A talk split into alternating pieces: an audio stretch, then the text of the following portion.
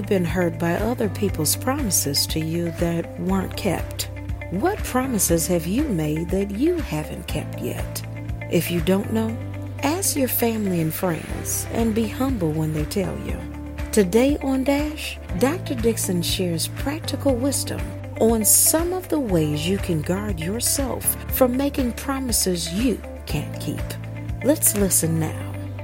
Well, bless the Lord. You know, I want to talk with you on a topic that we really got a lot of response from last year, and that was on integrity. So I want to delve into that today and just share a bit on that and how a life of integrity leads to God's blessings. I had different ones come up to me and say, You know, I never knew integrity was so detailed. There was so much involved in integrity. Well, let's talk about how it will lead to God's blessings, how it will bring the blessings of the Lord in your life. I know we are all familiar with the Beatitudes. However, Matthew 5 and 8 the New International Version says, Blessed are the pure in heart, for they will see God. Jesus said this in his Sermon on the Mount that you are blessed when your heart is pure. That, that, that's what it's saying right there. You, you're blessed. And what does it mean to have a pure heart? What, what is that to be pure in heart? And as I use this word integrity today, God blesses you when you live your life with integrity. Let's see how having a pure heart is synonymous with integrity, and it brings the blessing. Blessed are the pure in heart, for they will see God. God blesses you when you live your life in integrity. He really does. And having integrity doesn't mean you're sinless or that you don't make mistakes. If that were the standard, none of us could be considered pure in heart. But Romans 3 and 23 says, For all have sinned and come short of the glory of God. The Bible says that Noah, Abraham, Moses, David, and Paul all had integrity, yet none of them were perfect. God called David a man after his own heart. Yet David committed adultery and arranged the murder of the woman's husband and faced the consequences of his sin, too. Yeah, I tell you, it's so wonderful when you can begin to read the Bible and you see that God is not calling us to be perfect. He's calling us to be obedient. That has just rained down in my spirit, R A N G, rained down in my spirit over the last three years as never before. And I began to decree it over the last two years to the people. Because the first year I delved into it, I said, Oh, so this was a little different here. Okay, let me see. And when you delve into it and you see what the Word of God says, and that Jesus preached it, what exactly is being stated to us is that the life of integrity leads to God's blessing. Mm-hmm. Didn't call us to be perfect. We all have sinned, come short of the glory of God. But He called us to have that pure heart and to be a person that has integrity. And now we can learn from these biblical heroes that you don't need to be perfect to be a person of integrity. You just need to have a heart that is wholly, W H O L L Y, committed to God. God is more interested in seeing your heart committed to Him than He is in the sins you've committed. Yeah, yeah, yeah. He looks at why you do what you do, regardless of what you do in 1 Samuel 16 and 7. God says, People look at the outward appearance, but the Lord looks at the heart. Hmm. Ah, no, you'll never be perfect in this life. You'll never be sinless, but you can sin less. Oh, did you get that? You can commit to living with integrity and to maintaining a heart that is pure and devoted to God. Will you make that commitment today? Here at the beginning of this year, I know that this has opened up your understanding the more on how God wants to bless you, and He wants to bless you because of your pure heart. That will lead to integrity. Oh, yes. Ah, and you'll find yourself valuing uh, what the Word of God says about you and not what people say about you. If someone could look into your heart, what do you think they would see? How would that align with what God would want them to find? What's in your heart today? And I don't care. You may be struggling over some things to maintain a pure heart. All you got to do is ask God to help you. Ask Him to help you to understand why certain areas are difficult for you, and ask Him to help you to change. He'll do it. You can count on God. And when you can count on God, you just ask Him to help you to change because He will bless you. It'll lead to God's blessings in your life. I'm telling you, great things will begin to happen. We see that great things happen with David. Oh, yes. God did great and mighty things, so much so to David spoke and he said, Who am I that you would count me and my family so worthy to receive? Because he had a pure heart. God saw his heart. And I like to put it like this See, the condition of your heart, there are some things that you might do, but you did not intend to do it. You ever did some things and you expected something to turn out another way and it turned out the wrong way? But you know what's so good? God saw the heart. You ever go to do something and you really didn't mean to do what you did, but when you would to do good, evil was everywhere? I tell you, God sees the heart. He knows. And I tell you, that's why Paul wrote, you know, for me to live is Christ and to die is gain. And he wasn't just talking about a physical death there. He was talking about when I die out to my wrongness, when I die out to making bad choices, when I die out to not having a pure heart, my intentions. Mm-hmm. Intentions are good, but you know what? They never get us to where we want to go. That's why we have to read the Word of God. That's why we have to know what the Word says. And that's why we have to begin to move in the pure heart that God would have us to have. I'm telling you, when you start doing that, W H O L L Y, you get wholly committed. You get wholly committed. You start giving your time, your talents, and your treasures. You become wholly committed. And there are so many people that go to church all the time, but they're not W H O L L Y, wholly committed, and that will keep them from having that pure heart. Oh, yes, because God, He will help you. He causes us to change. Mm-hmm. And you'll begin to value what the Word of God says, and it'll just make a big difference in your life. What kind of difference would it make? Well, you can count on people that are people of integrity, you know, because that life of integrity it leads to god's blessings it leads to you having that pure heart it leads to god beginning to cause you to accomplish and progress in life.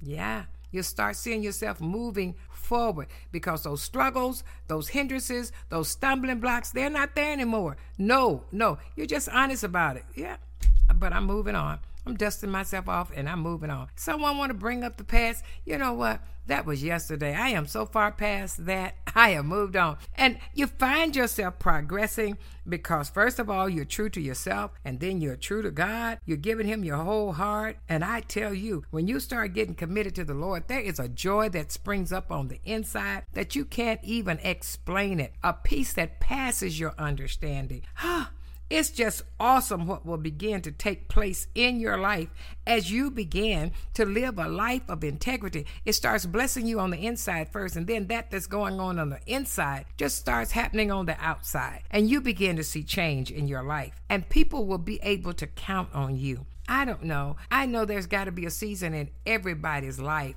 as far as I can testify to of my own personal, that there was a season that, hey, people really couldn't count on you. But when you start living a life of integrity, you can be counted on because to be a person of integrity, you will keep your word. Mm-hmm. The Bible says in Proverbs 25 and 14 people who promise things they never give are like clouds and wind that bring no rain.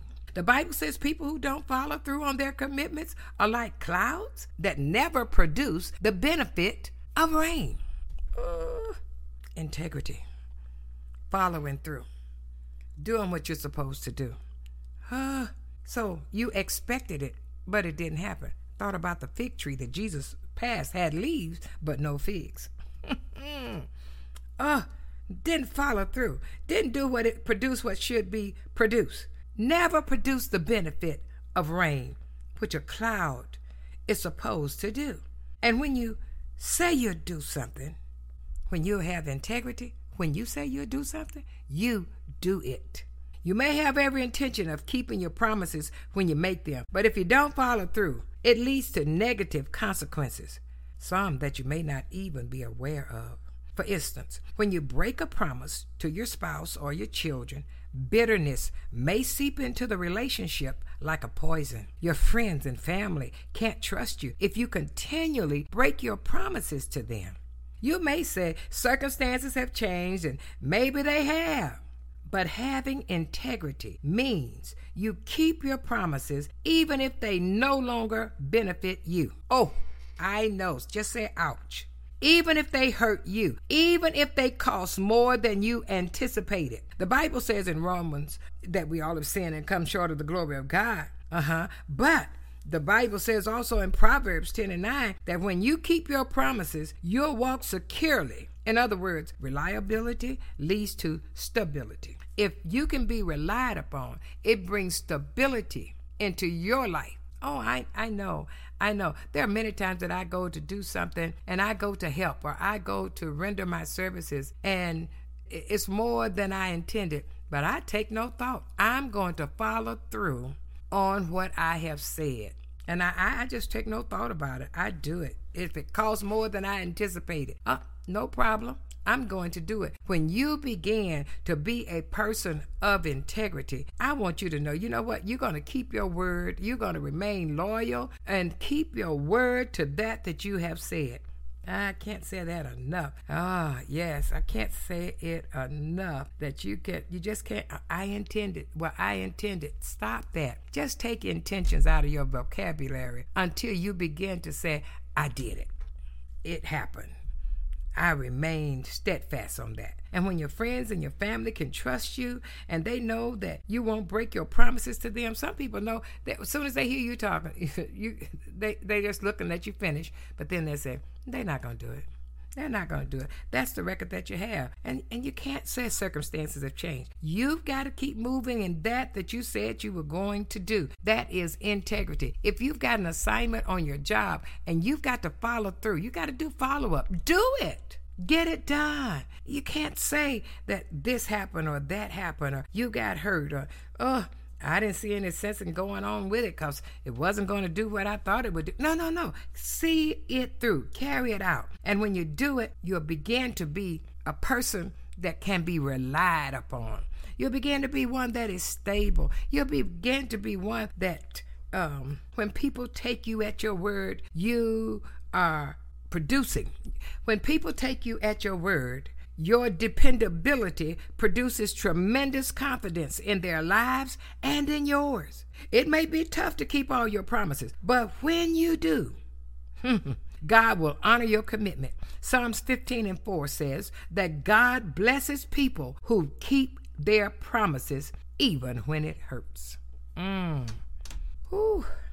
Even when it hurts. Have you been hurt by other people because of their promises to you and they weren't kept?